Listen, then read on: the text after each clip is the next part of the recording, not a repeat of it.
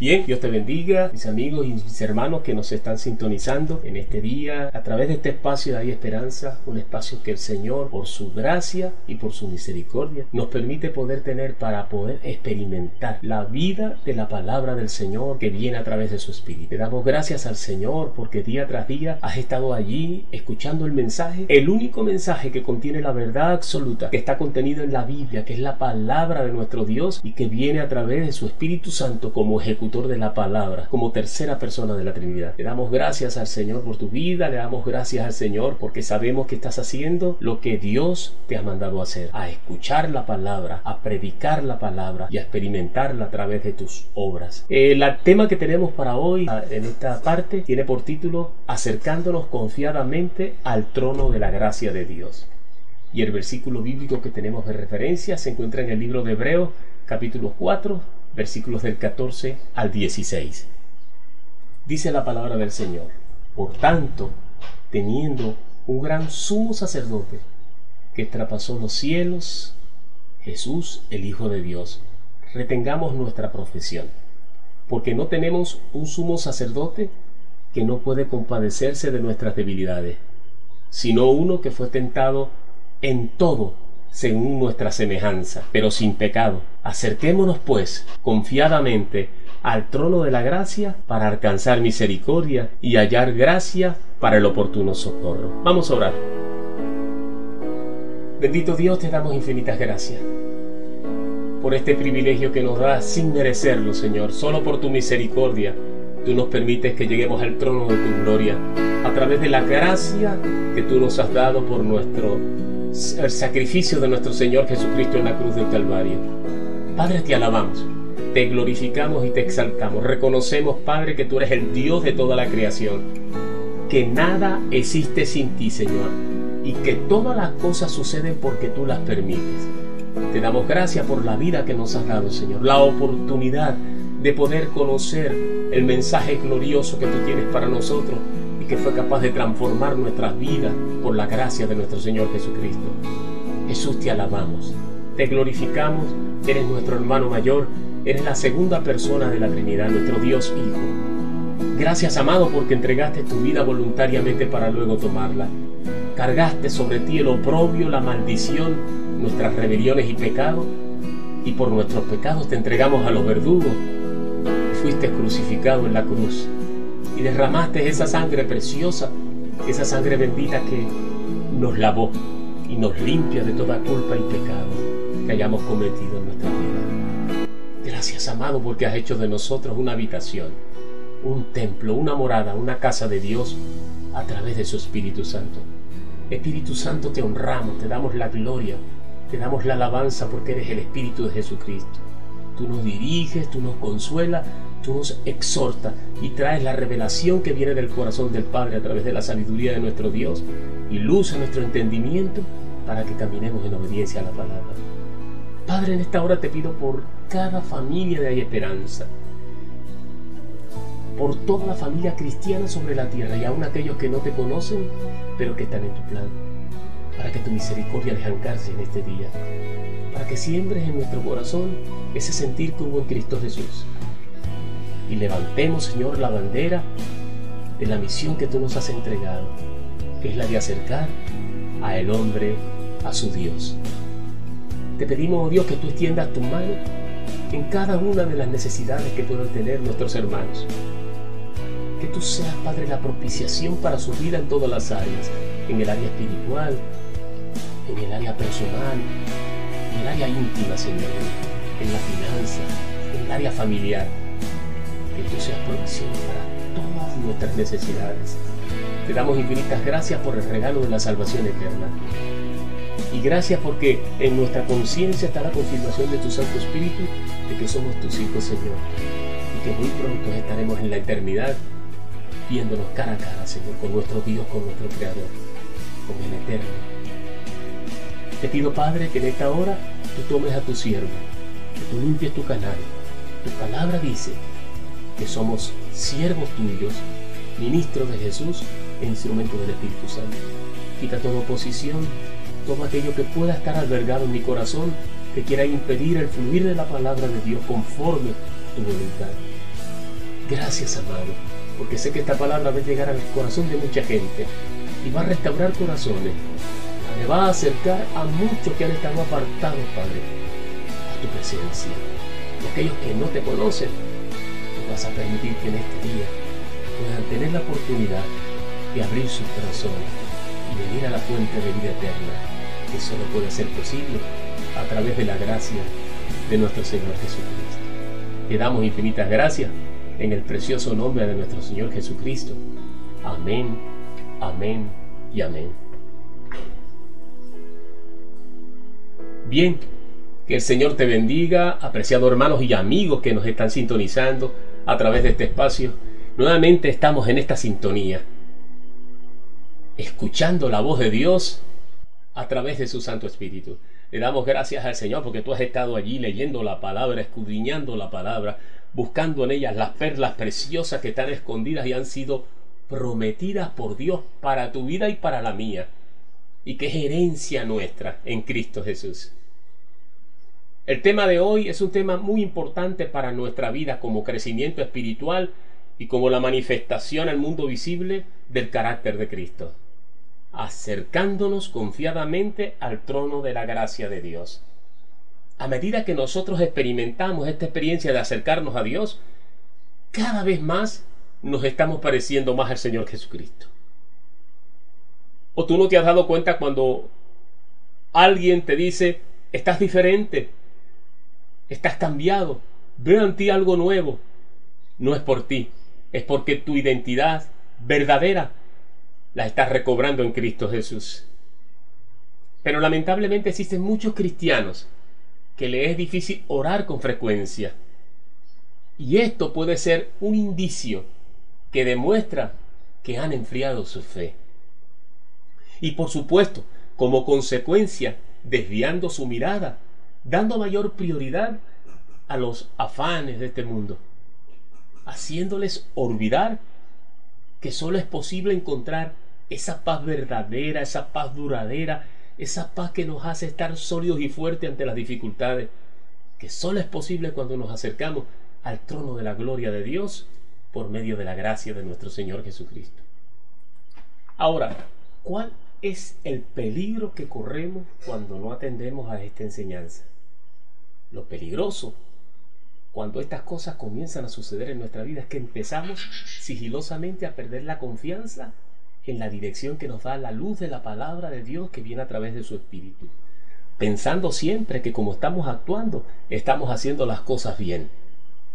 Pero producto de la pérdida del hábito de la oración y de escudriñar la palabra de Dios, para escuchar la voz de Dios a través de la dirección de su Santo Espíritu, nos lleva a actuar de espaldas a su voluntad y llevados a adoptar otro estilo de vida completamente contraria a la que Dios nos ha establecido en su palabra. ¿Y qué trae esto como su consecuencia? Nos enfriamos hasta el punto de poner nuestra confianza a lo que dicta nuestro intelecto, dando mayor prioridad a nuestros errados criterios, hasta el punto de buscar torcer la palabra de Dios de tal manera de amoldarla y de encontrar el engaño que justifique nuestras equivocadas acciones. Apreciado hermano que me estás escuchando y amigo que me estás escuchando, si esto te está pasando, estás a tiempo de poner un alto.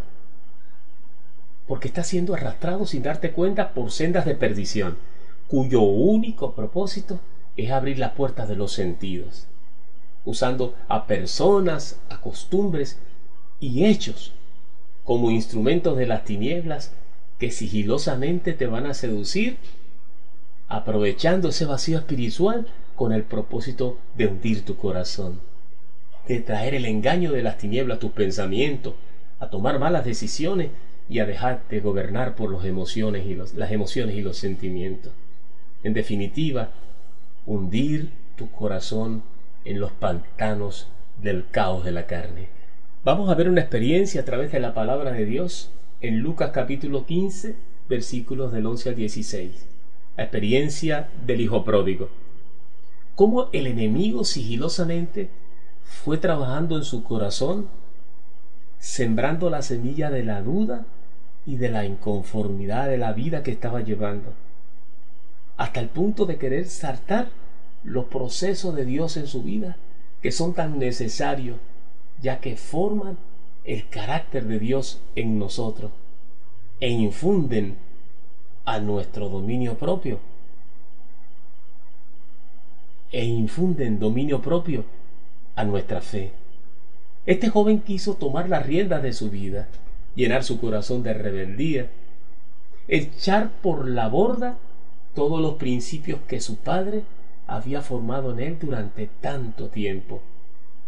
Y tomó el camino fácil, que muy pronto lo llevó a la perdición de su vida, trayendo placeres engañosos, siendo seducido por falsas amistades que lo condujeron a amar más las cosas de este mundo que a Dios, hasta el punto de arrojarlo al caos de la decepción.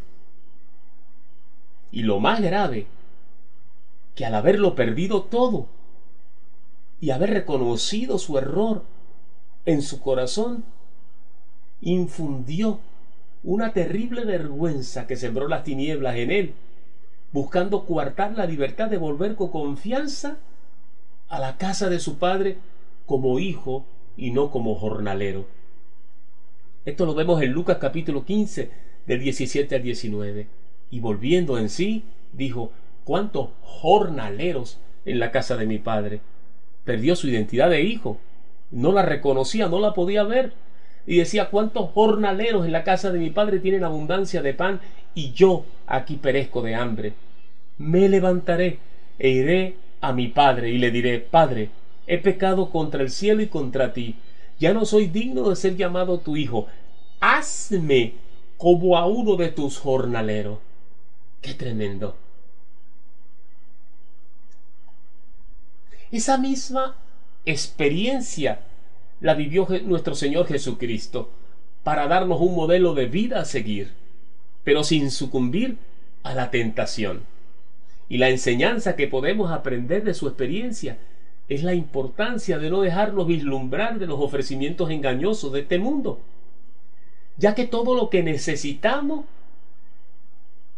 todo lo que puedes tener necesidad en tu vida, están en los depósitos de los cielos y vendrán a nuestra vida en el tiempo que Dios lo determine. Satanás sabía que a Jesús se le había concedido a través del Espíritu Santo todo el poder para hacer milagros. Esto incluía multiplicación de los panes, de los peces, convertir el agua en vino, la asistencia de los escuadrones de los ángeles del reino de los cielos y todo dominio y potestad sobre todos los reinos de este mundo. Entonces, ¿qué buscaba Satanás? Simplemente, Satanás buscaba que Jesús saltara los procesos del plan establecido por Dios para su vida y caer en desobediencia. Pero nuestro Salvador eterno entendía que todo lo que Dios había determinado para él solo era posible en el tiempo de Dios y fue probado en obediencia y venció a las tinieblas. Otra escena de los evangelios que debemos, que debe conmovernos en gran manera, es cuando Jesús estaba siendo crucificado. Y las personas que estaban a su alrededor lo retan a que se baje de la cruz, a que renuncie a la obediencia a Dios y deje de sufrir. Si nos ponemos a pensar, apreciado hermano y amigo que me escucha, ¿en qué sería el mundo si Jesús se hubiese bajado de la cruz? Porque él tenía todo el poder para hacerlo. Las cosas seguirían exactamente igual para Jesús. A él no le hubiera afectado en nada en absoluto, porque él seguía siendo Dios. Pero lamentablemente, tú y yo estaríamos condenados y sin esperanza. Este varón experimentado en dolores y sufrimientos se compadece de tus debilidades y las mías, porque sabe que es sabe que es el hambre, sabe que es el cansancio, sabe que es la soledad, sabe que es la frustración y el dolor, sabe que es llorar y sabe que es amar. Por lo tanto, la expresión es que tú no sabes por lo que estoy pasando, queda sin efecto, porque Él sí lo sabe.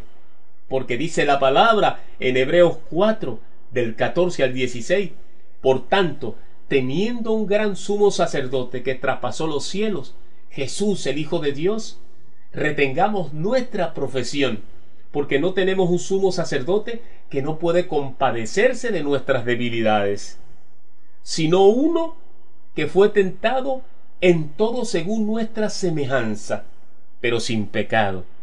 Acerquémonos, pues confiadamente al trono de la gracia, para alcanzar misericordia y hallar gracia para el oportuno socorro. Ahora, apreciado amigo y hermano que me estás escuchando, ¿qué podemos aprender de esta enseñanza que el Señor nos está dando en esta preciosa mañana? Que debemos retener, retener por todos los medios, con paciencia, a la profesión a la cual Dios nos ha llamado. Es muy fácil rendirnos ante una situación cuando ésta se torna más difícil de lo que esperábamos o nos habían contado que era. Esto aplica para todos los aspectos de la vida. Una carrera universitaria, un nuevo trabajo, un emprendimiento, decidir en cuanto a las amistades a escoger y las acciones que debemos de tomar y que van a regir el tipo de vida que debemos de llevar entre tantas cosas. Isaías, el profeta Isaías describe a Jesús como el varón, experimentado en dolores y sufrimiento. Él sabe por lo que está pasando y se compadece de nuestras debilidades. Pero sabes qué, amado hermano y amigo que me estás escuchando, debemos estar firmes en la profesión a la cual hemos sido llamados por el Señor, la profesión de nuestra fe. Esto nos enseña que Jesús fue tentado en todo según nuestra semejanza. Qué impresionante es saber que Dios se encarnó, se despojó a sí mismo para ser participante de las mismas necesidades y de los mismos sufrimientos y las mismas decisiones que tú y yo tenemos que tomar a diario en nuestra vida. La diferencia radica en que Jesús venció para darnos el derecho en su nombre y por su gracia de ser más que vencedores. En el libro de Juan capítulo 16, 33 dice la palabra del Señor, estas cosas os he hablado para que en mí tengáis paz. En el mundo tendréis aflicción, pero confiad, yo he vencido al mundo. Enseñándonos que lo que vemos ya pasó y lo mejor, lo mejor para nuestras vidas está por venir. Que aprendamos siempre a poner la mirada en las cosas que no vemos y que han sido establecidas en la palabra de Dios como nuestra herencia y que han sido fundamentadas en las promesas que Dios ha establecido. Y en números 23, 19 Dios nos dice que Él no es hombre para mentir, ni hijo de hombre para que se arrepienta. Él dijo y no lo hará. Habló y no lo ejecutará. Hoy en día, como en todas las edades, no hay ninguna diferencia. Son reales los tantos motivos y suficientes para querer renunciar a nuestra fe. Podemos mencionar la presión social, las ideologías, las desilusiones personales y tantas cosas más. Sin embargo, la llamada de atención que Dios nos da a través de este mensaje es a no rendirte, a considerar a aquel que se enfrentó a motivos aún mayores, por la cual pudiera, pudiera haber renunciado a su misión, pero no se rindió. No te rindas, sigue el ejemplo de Jesús. Corramos con paciencia la carrera que tenemos por delante, poniendo siempre nuestra mirada en el ejemplo perfecto dado por Dios en la humanidad de nuestro Señor Jesucristo. En Hebreos 12.2 dice la palabra del Señor, puesto los ojos en Jesús, el autor y consumador de la fe, el cual por el gozo puesto delante de él sufrió la cruz, menospreciando el oprobio, y se sentó a la diestra del trono de Dios. Quiera Dios que esta palabra pueda producir las herramientas necesarias para que levantes tu frente, levantes tu corazón y puedas salir de la senda donde te has desviado y volver al camino de justicia que Dios ha establecido para ti. Y que a través de la dirección del Espíritu Santo tú puedas encontrar y puedas experimentar el propósito de Dios para tu vida. Que Dios te bendiga y hasta otra nueva oportunidad.